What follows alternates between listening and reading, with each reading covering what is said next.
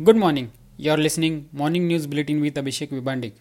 Here are some of the main news for the day.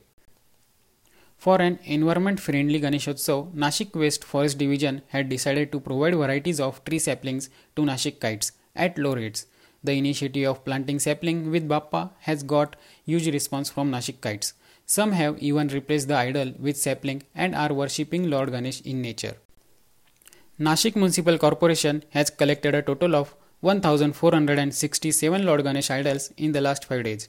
On the other, a total of 4473 kg ammonium bicarbonate powder has been distributed to a total of 639 citizens in the same period. The powder is being used to dissolve idols after their immersion in artificial ponds to prevent pollution. Nashik Farmers Market, which is selling agriculture produce and other agriculture products, was inaugurated on Friday along Mati Nursery on Gangapur Road area of the city. Nashikites will get fresh and quality agriculture produce under one roof with the start of this type of mall. It received a good response from Nashikites on the first day. As demanded by the citizens, the vegetable vendors will be shifted back to the old Sunday market area in the Deolali camp. The vegetable vendors were shifted to Lam Road to adhere to the social distancing norms.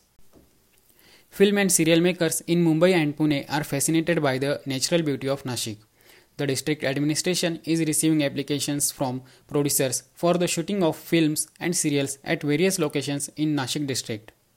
These are some of the main news. For more, log on to deshdoot.com. Stay home, stay safe, have a nice day.